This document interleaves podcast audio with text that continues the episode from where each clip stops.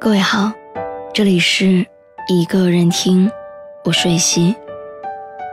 你可以在微信公众号中搜索“一个人听”，每天晚上我都会用一段声音陪你入睡。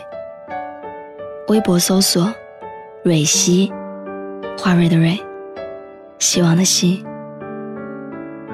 今天要和你分享的文章来自顾旭。《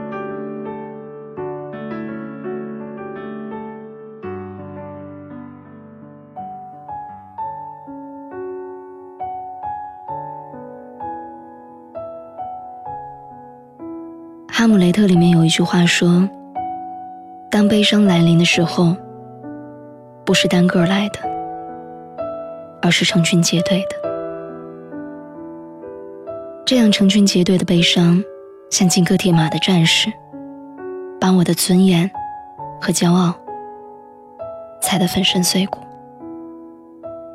这个时候，我才突然发现，我已经没有办法明白什么是爱了。”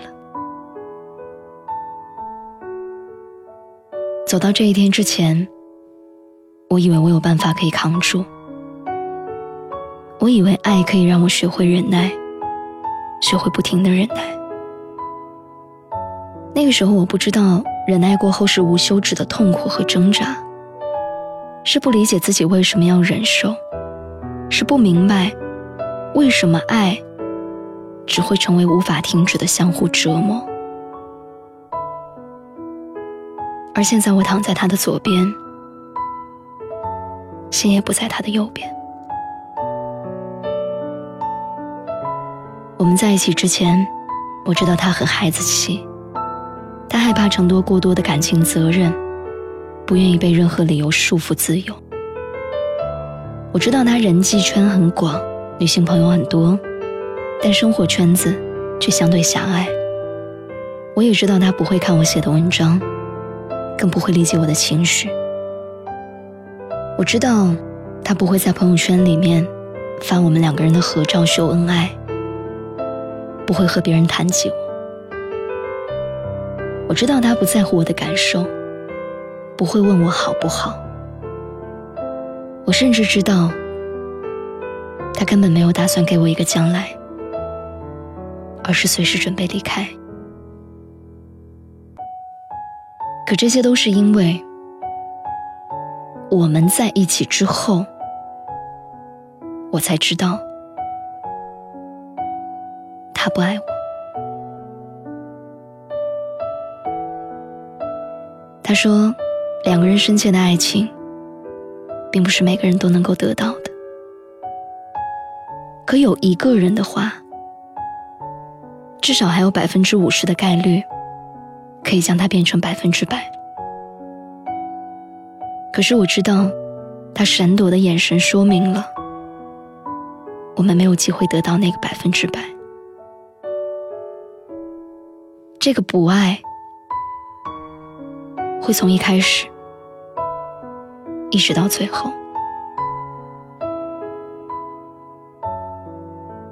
走出非洲》里面有句话说：“我和你在一起。”是因为我选择和你在一起，我不想按照别人的方法去生活，所以即使有那么多的明知道，我还是义无反顾，还是以身试验。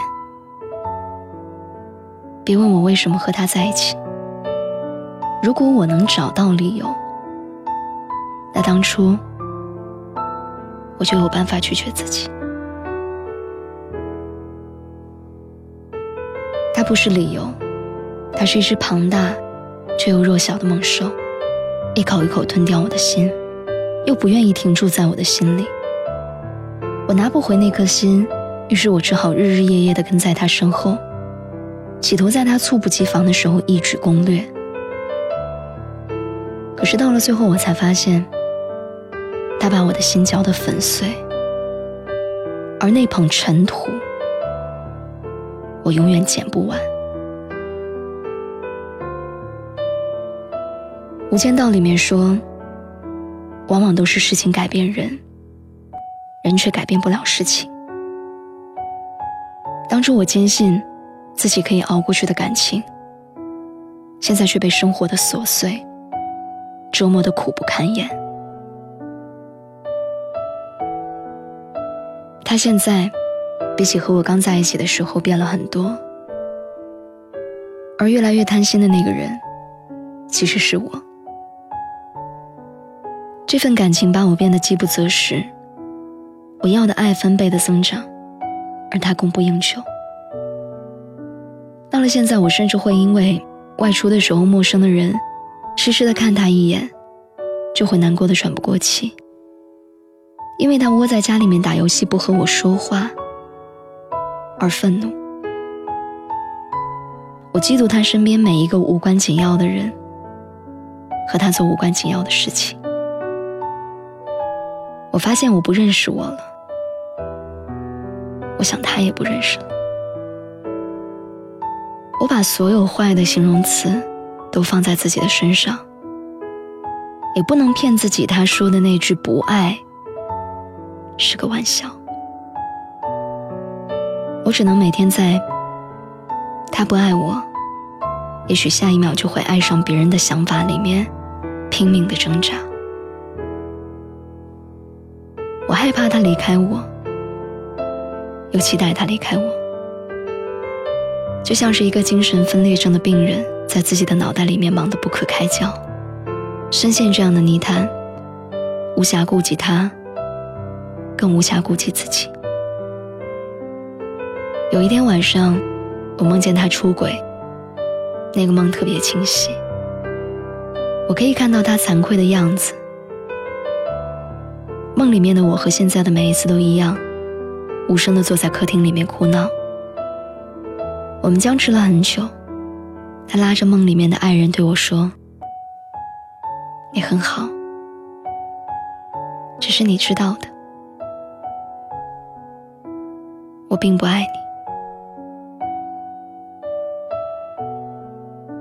直到醒来的那一刻，我才突然明白，我把我的爱烧得太尖锐了。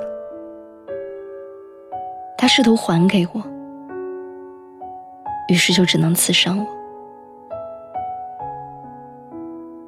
断臂山里面有句话说：“如果我知道怎样舍弃你，那该有多好。”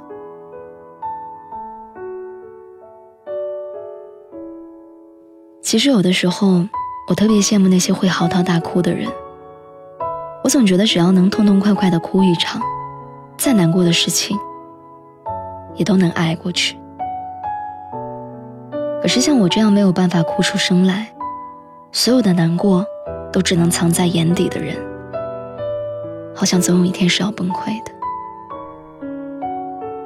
我心里都清楚。我不怕自己怎样的狼狈，怎样的溃不成军。我害怕，害怕我永远都不能把他从心里哭出来。世界大战的时候，因为毁灭了很多东西，于是第三次之后，保持了许久的和平。人在爱错人的时候，却只要一次。就会开始担惊受怕。于是我们寻求和平，于是我们舍弃爱情，于是我离开了他，像一个即将跳入深渊的人，被一棵突兀的树枝横截在半空，茫然和无措充斥着我，我却明白自己不能再跳一次。玻璃樽里面有句话：人生下来的时候，就只有一半。为了找到另一半，而在人世间行走。有的人很幸运，很快就找到了；而有的人，却要找一辈子。还有人，明明找到了。却不得不放弃。不要和我说，没有在一起走到最后的人，就是不对的人。我不会相信。我明明看到这个世界上有千千万万的人在哭泣和难过，这场眼泪，有人哭一天，有人哭一年，也有人哭了一辈子。我们都没错，错的是时间，是感情，而我们不过是被时间里的感情奴役。还以为自己找到了自由。爱情里最让人后怕的是，你以为这是你的选择，但分开之后才发现，这是他给你的选择。红磨坊里面说，只有一条规则，永远也别坠入爱河。我不想这样极端，我不会再一次跳进你的那条河里，但我仍然相信爱，相信总有个人在等我。